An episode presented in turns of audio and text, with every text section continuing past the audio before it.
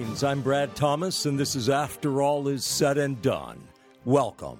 After all is said and done, then we will know, won't we? But perhaps we can know now, if we choose to. Perchance you saw coverage concerning one of Time magazine's favorite people, named Man of the Year at least once, Vladimir Putin of the Russian Federation. Vladimir Putin, president for life, in essence, over there in charge of that authoritarian regime. Not communist, mind you. Not even eh, socialist, maybe. But totalitarian for all intents and purposes. He was warning the United States not Iran. He was warning the United States of America that war between the United States of America and the Islamist regime of Iran would be catastrophic, would be a catastrophe. Well, I was a bit uh, bemused perhaps at that, at the disingenuous Vladimir Putin here, warning of this, that it would be catastrophic, be a catastrophe. A catastrophe for whom, I would ask? Because the thing is, if it turned out to be catastrophic for the United States of America, that would be good in his eyes, all right?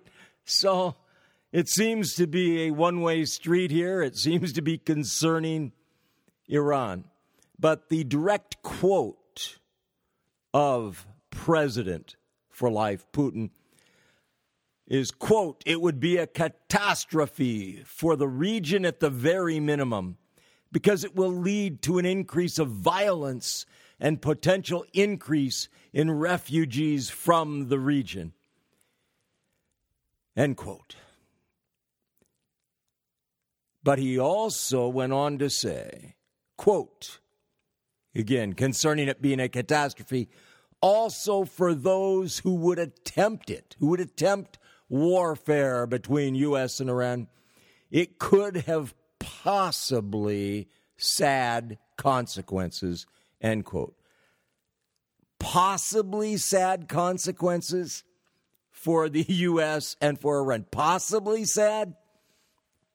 No. When there is war, there are terrible consequences. There are no exceptions to that. But that's not to say that it's never necessary. But so, what is spurring these concerns of war, of imminent war between the United States of America and the Islamist regime of Iran. Yes, the Islamist regime of Iran did shoot down an unmanned drone, which that is the definition of drone, but that it is unmanned, and did so over international waters in an unprovoked attack. Now, Iran's take on that is just a wee bit different. They say that it was actually over, above Iran itself, not waters and not international waters, but instead over Iranian territory. And that it was a provocative warmongering act by the United States of America. And it was just protecting its sovereignty and so forth. Yes. Well, the exact location of where this took place, I have not seen it narrowed down, specified, except it seems to be in the area of the Strait of Hormuz, which is a strait that adjoins the Gulf of Oman. The Gulf of Oman, where tankers huge cargo ships have been being attacked by Iran, ostensibly by some other actor, because there certainly are some others in the immediate vicinity. But it has been alleged by the Trump administration that these attacks were, in fact, committed by Iran. And I happen to think they probably have pretty good intelligence information, military intelligence to that effect. And it's the obvious choice anyway. But this area between the Persian Gulf and the Arabian Sea. It is an area of great strategic importance. It has been for oh so long now in modern times. Control of it deemed essential, of greatest importance, as, as it was going back to World War II. But this matter of war, that shooting down an unmanned, call it what you will, you know, it's call it a vehicle in air or whatever you want to call it. It's it's a glorified toy, a drone. I don't mean that it's used for playful purposes, but nonetheless, I mean the first drones. You're talking about toy like items, but they've grown and grown. And this was the largest size drone that the United States of America has and capable of operating at 10 miles above the Earth's surface. It obviously was much, much, much closer to Earth's surface when it was shot down by a surface to air missile by the Iranian Republican Guard or what have you. Well, but again, let's go back to Vladimir Putin. Vladimir Putin, his concerns for us, concerns that war will break out, concerns that it will be catastrophic, it will cause catastrophic loss of life, it will cause massive refugee crisis, flooding into other adjoining, bordering nations. You know, akin to Russia and so forth. Terrible things like this and cause sad, sad uh, events for the parties directly involved. Well, so Vladimir Putin's very concerned. And various different political leaders here in the United States of America are greatly concerned, greatly alarmed uh, in many instances, greatly incensed about this and insistent that this should trigger a military response, which then likely would be impetus into war. But think about this by contrast, just for a moment. If you're thinking that this would be a good idea to strike Iran for this reason, there are plenty of reasons to strike the Iranian Islamist regime. Plenty. But not this. And the president, whether these are his thoughts or those of his advisors, I have to agree with that this matter of this particular shoot down of this drone is not remotely sufficient cause for entering into war. It isn't. It isn't remotely. What about the attacks on the tankers? That's a little bit more, and so forth. But there are a great many other things. And he specified nuclear arms would be such a reason, that he absolutely would go to war with Iran over their development of nuclear weapons. But let's just look at this for a moment. Tiny, tiny Israel. Israel surrounded by enemies, surrounded by Islamist regimes, Egypt, United States' most favored nation, Saudi Arabia, Jordan, Lebanon, Syria, to name a few. And then, of course, there's Iraq, free, independent Iraq. And there's Turkey. And then in the offing, there is Iran. And then beyond that, the Soviet Union. There, of course, are others as well, such as Libya and what have you. But you know, confining ourselves to these,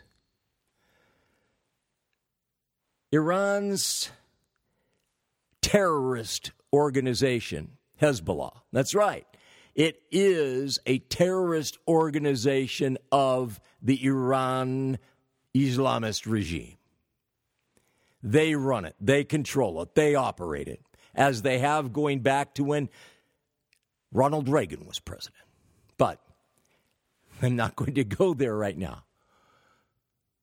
But they have been raining down terror on Israel for decades and decades and decades. And Israel finally, officially claimed the Golan Heights as Israeli territory, which historically it was. They finally did that because of the necessity to do so, because Iran was enabling Hezbollah to set up battlefronts in the Golan Heights to rain down terror and death in the form of missiles into tiny Israel. Meanwhile, Hamas in Gaza doing the same, has been doing the same. That's right. We're talking about hundreds, thousands of rockets and missiles and mortars being sent. Sent with love, you know, with loving concern, like Vladimir Putin's loving concern here, being shot into Israel at civilians, at civilian installations, as well as military, as well as civilian soldiers. That has been going on. That is an active situation. You could liken it to an active shooter situation. This is ongoing. You could say it's fluid. All right? It's dynamic. It continues to this day, as well as myriad tunnels dug under the borders to be used by, that are used by Islamist terrorists to infiltrate Israel and carry out terrorist attacks. But, of course, the world, including the United States of America, the Western world, France, Germany, UK, all of the nations of the European Union. Yes, Britain may be exiting that, but all of the nations of the European Union and those nations which are not in the European Union, but all of the nations of the wonderful North American I keep saying North American, pardon me, North Atlantic Treaty Organization, NATO, all of the nations of NATO, all of those enlightened peoples, as well as the United States of America, we insist that Israel not go to war against these that are continually bombarding Israel, endangering lives of Israelis, murdering Israeli people.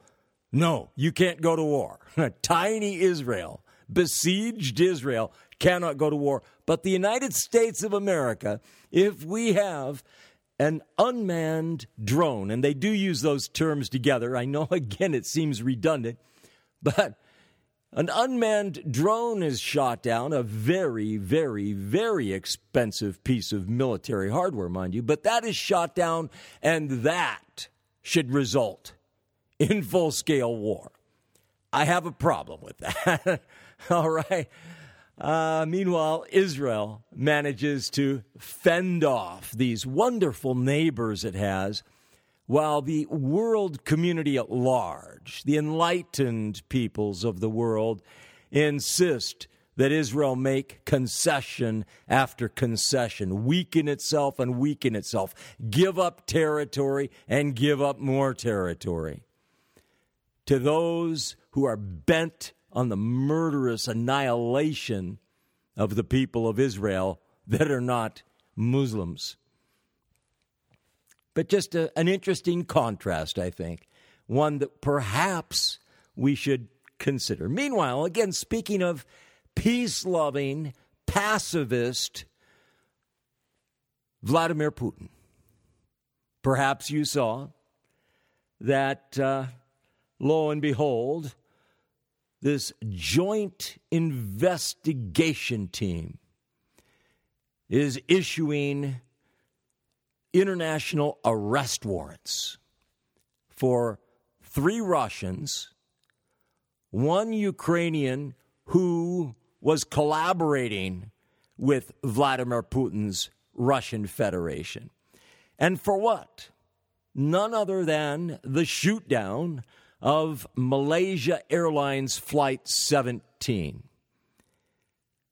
which was shot down over eastern Ukraine, which resulted in the deaths of all aboard, just too shy of 300 people.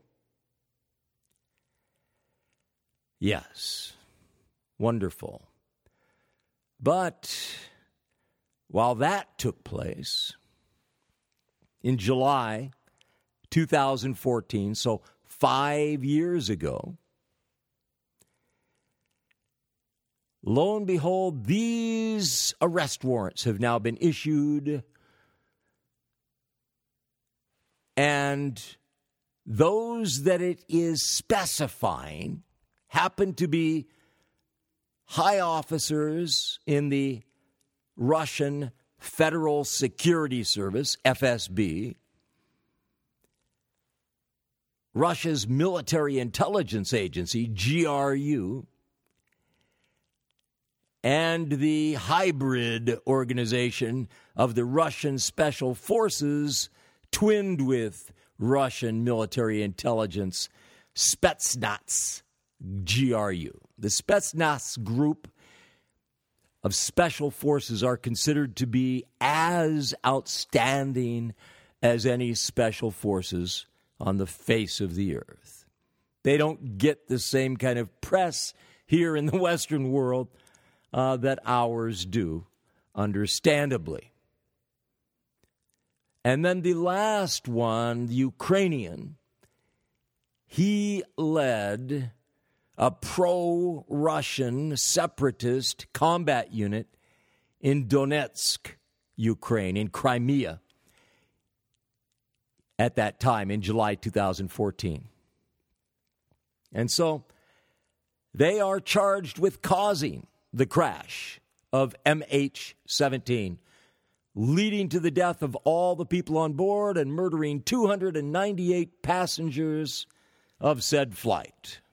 Yes.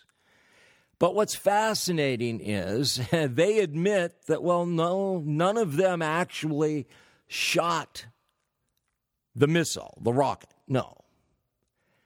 But they are suspected of obtaining the BUK Buk missile. And it has been confirmed that a missile fired from a launcher belonging to the Russian Federation's 53rd Anti Aircraft Missile Brigade was responsible.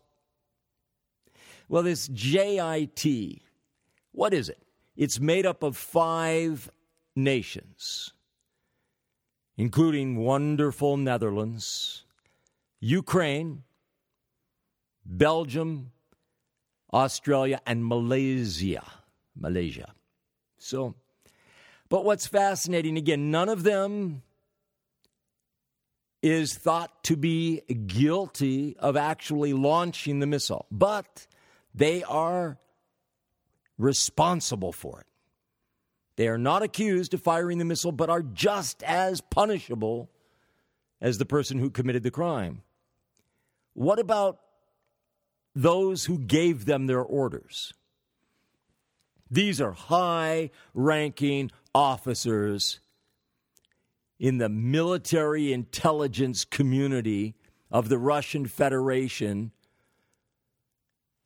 all of which reports directly, ultimately, to Vladimir Putin. What the intelligence community, in the form of the FSB, formerly KGB, and the GRU do, and the Spetsnaz GRU as an extension of the GRU, what they do all comes from the top. This is centralized command. All right? This is not delegated out and out and out. This is centralized, as it was under the Soviet Union. And as dear old Vladimir was in charge of the KGB FSB. Now, at one time, he has retained total control. Shocker there. They put him in power. They enabled him to obtain power and have enabled him to keep power, to retain power. So here is this man who is so concerned that he issues this warning, this compassionate, caring warning to the United States of America and to the free world and to Iran, ostensibly, that please don't go to war. It's a terrible thing. It will be a catastrophe.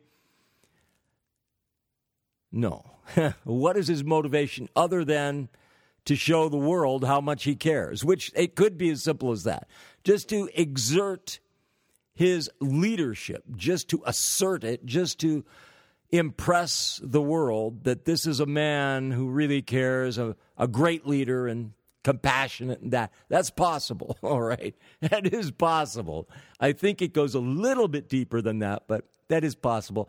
I think rather it has to do with the fact that this would be harmful to Russia for Iran to be destroyed and or Iran less than destroyed to be taken out of his orbit of control, to be rest, wrested from the current regime, and not to be able to be used and exploited by Vladimir Putin.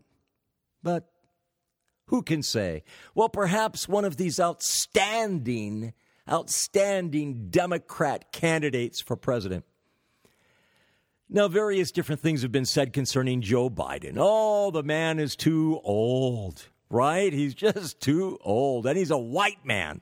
I mean, really?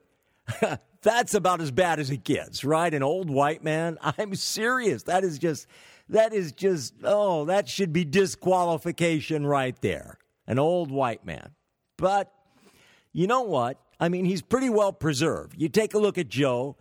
Uh, he is like a movie actor as far as for his age. Yes, I think it has something to do with the kind of life that he has lived. And I'm not talking about clean living here. I'm talking about where Hollywood actors typically, when they're not actively involved in shooting a film, they are involved in taking care of themselves, of their looks, of their body. That is first and foremost.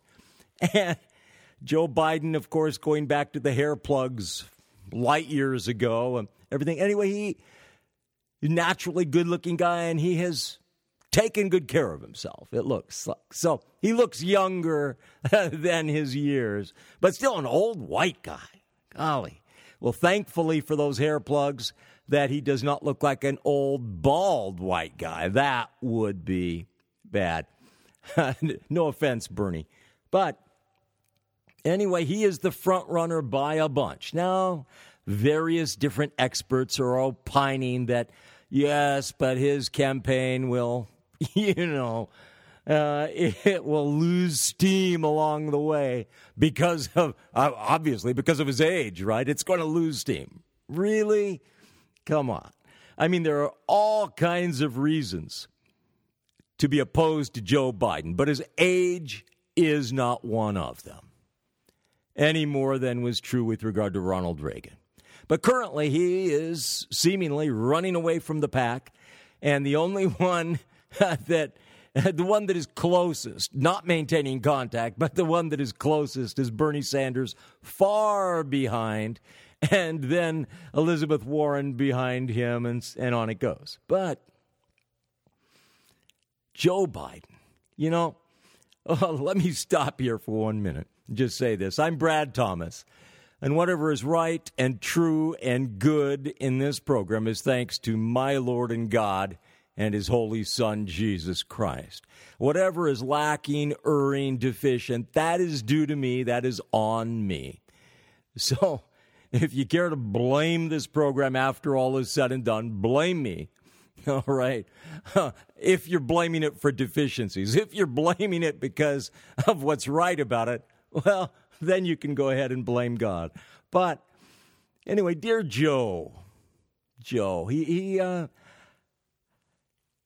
he comes across in various different ways. He has, you know, it's like a a shapeshifter, right? Is that he can be very, you know, jovial and folksy seeming, and very, very, very, uh, I would say, disturbingly touchy feely with lovely members of the fairer sex. Yes, he seems to limit it to them.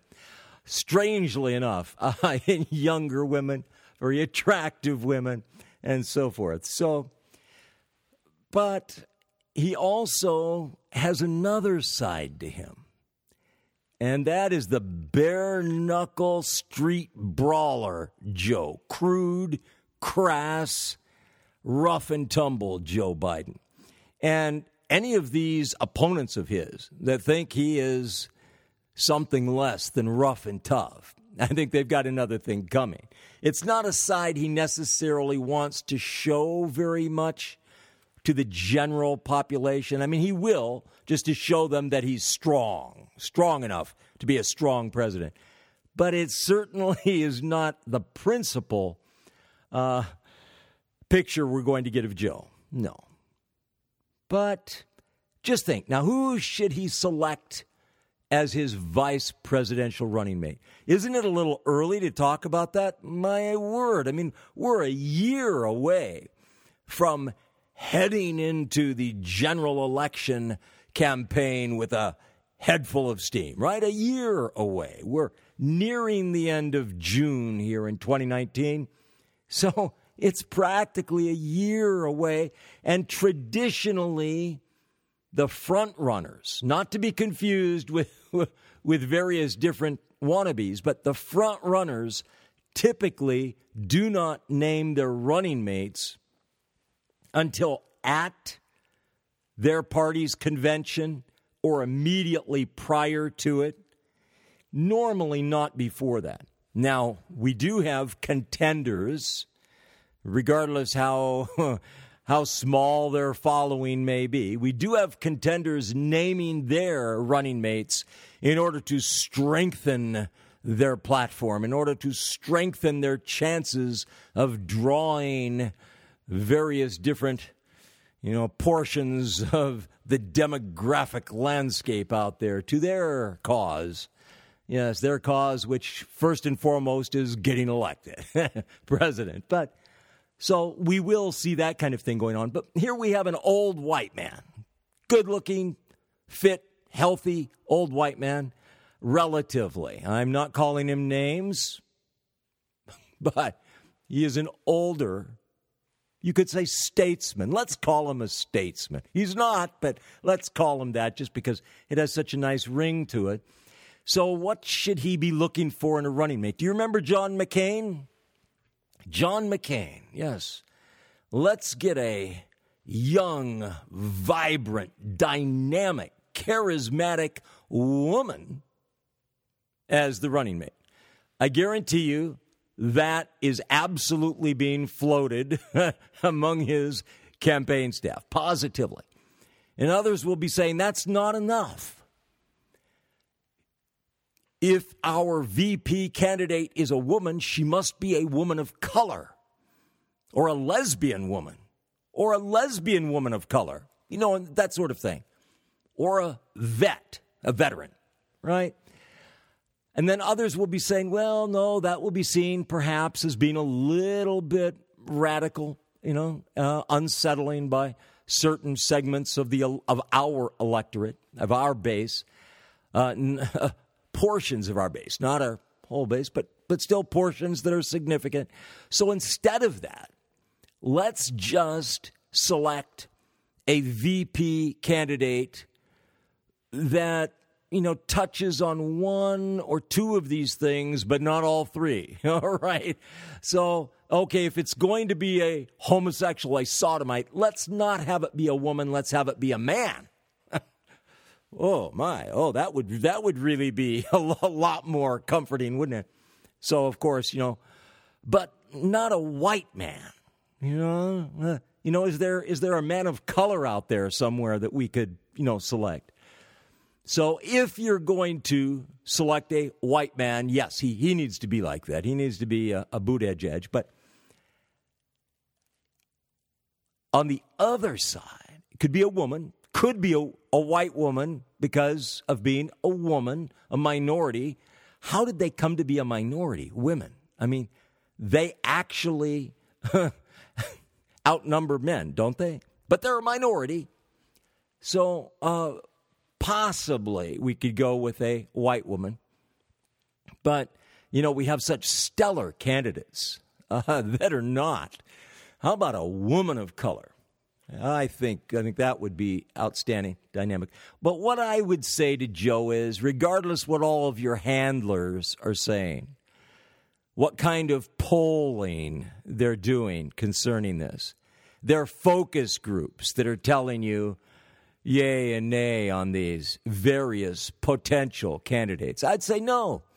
I'd say spit in their eye, forget what your handlers are saying, and do something bold and courageous. Right? Let's have it be like Jack Lemmon and Walter Matthau, grumpy old guys. Let's have John Kerry as the vice presidential running mate. Why not? Why not John Kerry? Isn't he due just like you are? I mean, you too, that, you know, run for president, run for president, run for president. Instead of one of these that is running for president, the first chance that they've gotten in terms of meeting the age requirement of 35 years of age, why don't we have somebody who's paid their dues, you know, paid their dues, been being enriched in the Senate for, ooh, I don't know, 30 years or something, and who's been living like a king, a prince, royalty here in the United States of America? Let's go with John Kerry. Isn't he a reasonable choice? Joe and John, John and Joe. I mean, so presidential, such gravitas, right? What could be better than that? Of course, they are, unfortunately, both from the same part of the country Delaware and Massachusetts, the Northeast, and New England. However, of course, they both spend a lot of time in Washington, D.C., as is true with all of the senators and congressmen and women. They all spend a lot of time inside the Beltway. But anyway, just just for chuckles, how about John Kerry? And then, if something should befall you, Joe, then we have a president ready vice president to step in and take over. How about them apples, huh? Wouldn't that be great? But and the thing is, with you being the front man, oops, I shouldn't say that. That implies that you are the lesser with you being the top dog, with you being the lead candidate, it helps to soften the arrogancy of John Kerry. He is a painfully arrogant man. and that comes through when he runs for president. So, as vice president, you know, your handlers and whatever, they can they can work with him and, and you can pair him up with this one, that one, the other one. And then you can load your cabinet with women, with women of color, with lesbian women, with homosexual men, sodomite males, sodomite females. You can load it up. You know, instead of having a a group of individuals as disparate as a, a dwarf, a midget, uh, a man who has lost his arms and legs serving his country, a blind person, a deaf person. Instead of that, forget those kinds of things and let's go for every race out there and every religion. Let's let's have a lot of Muslims on the cabinet, and uh, again of these this variety of people. You can do that, and that will help counterbalance the white old men. And you might say, well, wait a minute. You don't select your cabinet until you're elected. No, no, no. Throw that playbook away. Name them now. Offer these positions to them now. And that way you can thin the herd of presidential candidates while you're at it, too. Uh, but I want credit for this. If you do this, I want to receive credit for, the, for these brilliant ideas. So, in any case, speaking of Joe Biden, Joe Biden, he does have a habit of sticking one of his feet in his mouth, you know, with a certain amount of regularity. He and John both do that.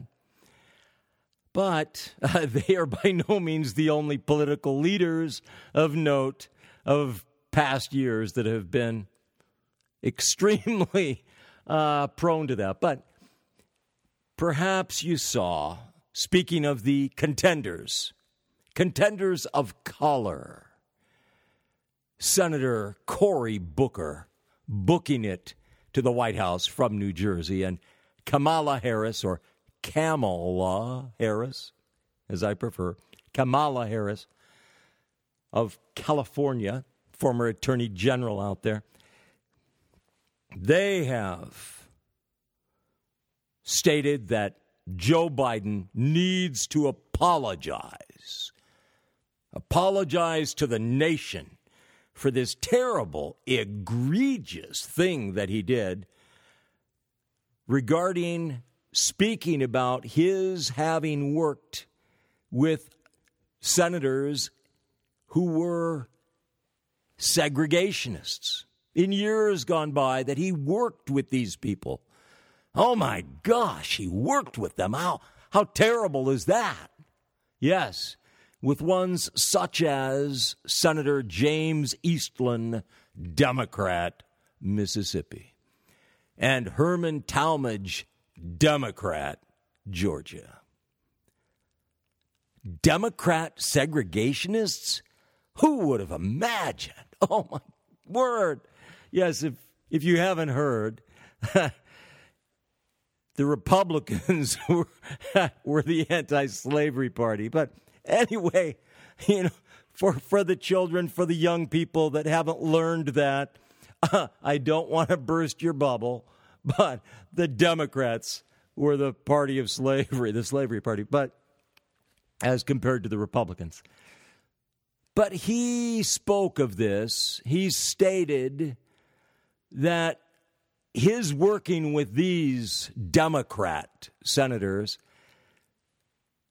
was evidence of his ability, his commitment to work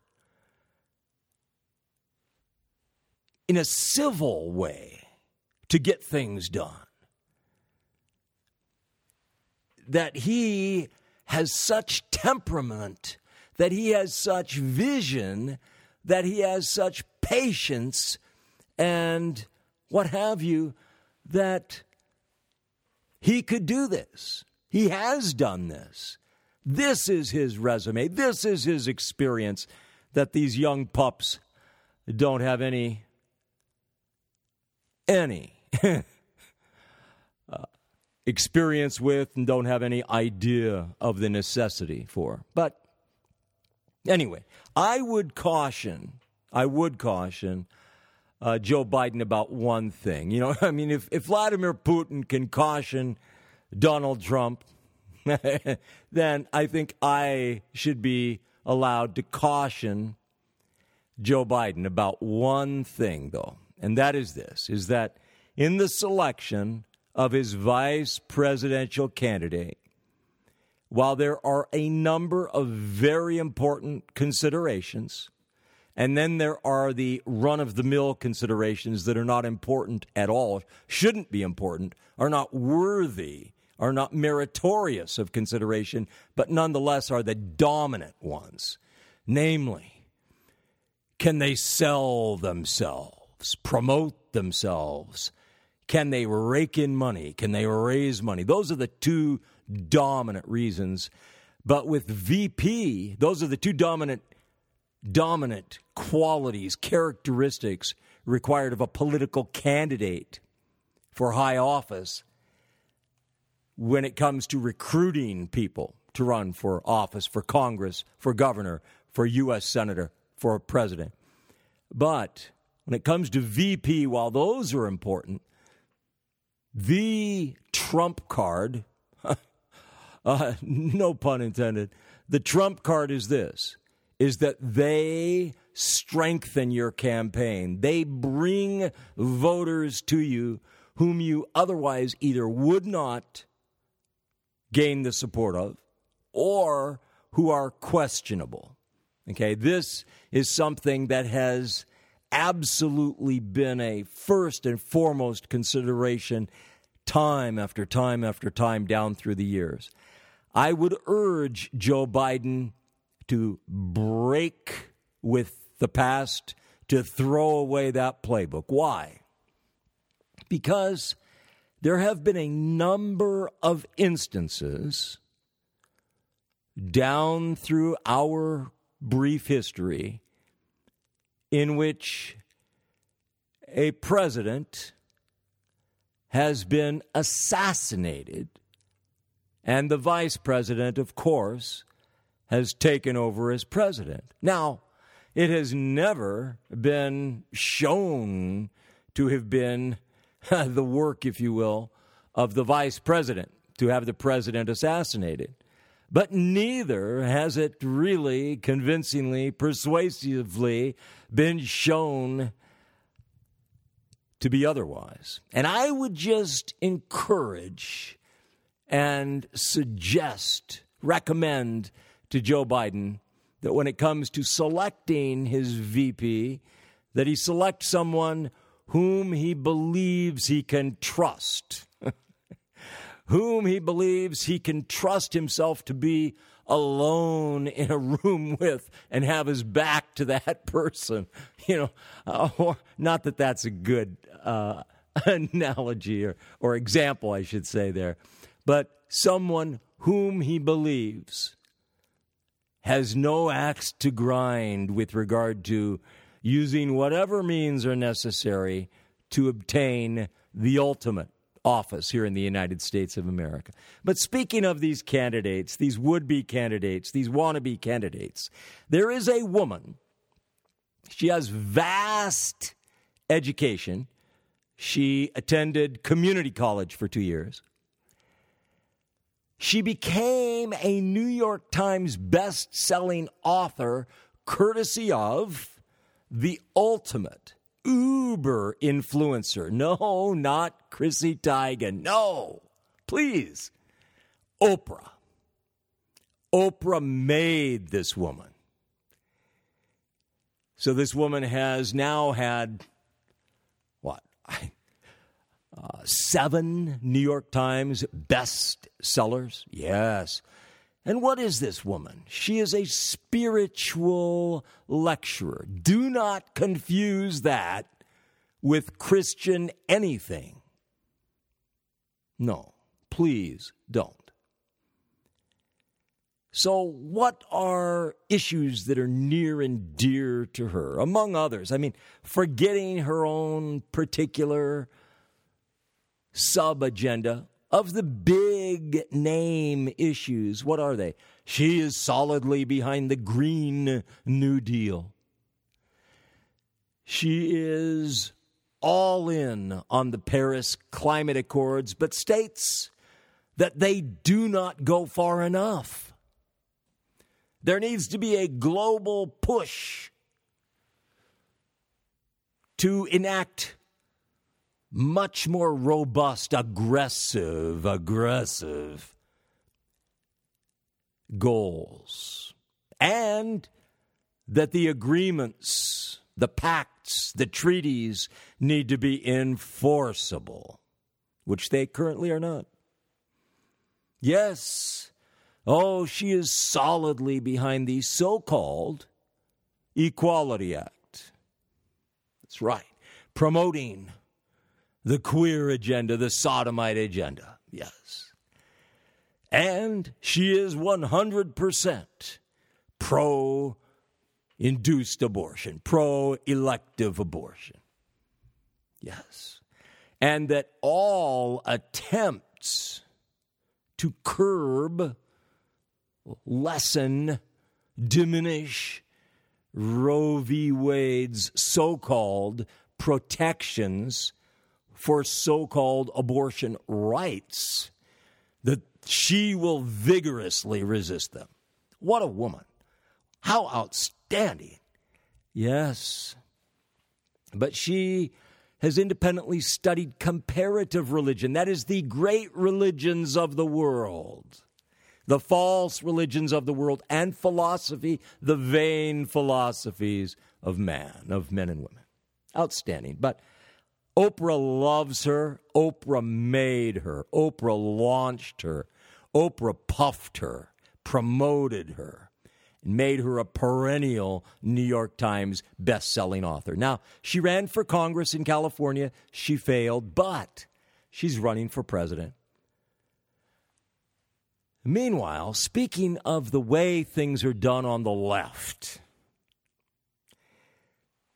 a fellow by the name of Jackson A. Cosko, a young buck, 27 years of age, he has been sentenced to four years in prison you know, with time off for good behavior, he'll probably be out in four months. But this fellow, interestingly enough, he was found guilty on these five federal felony counts.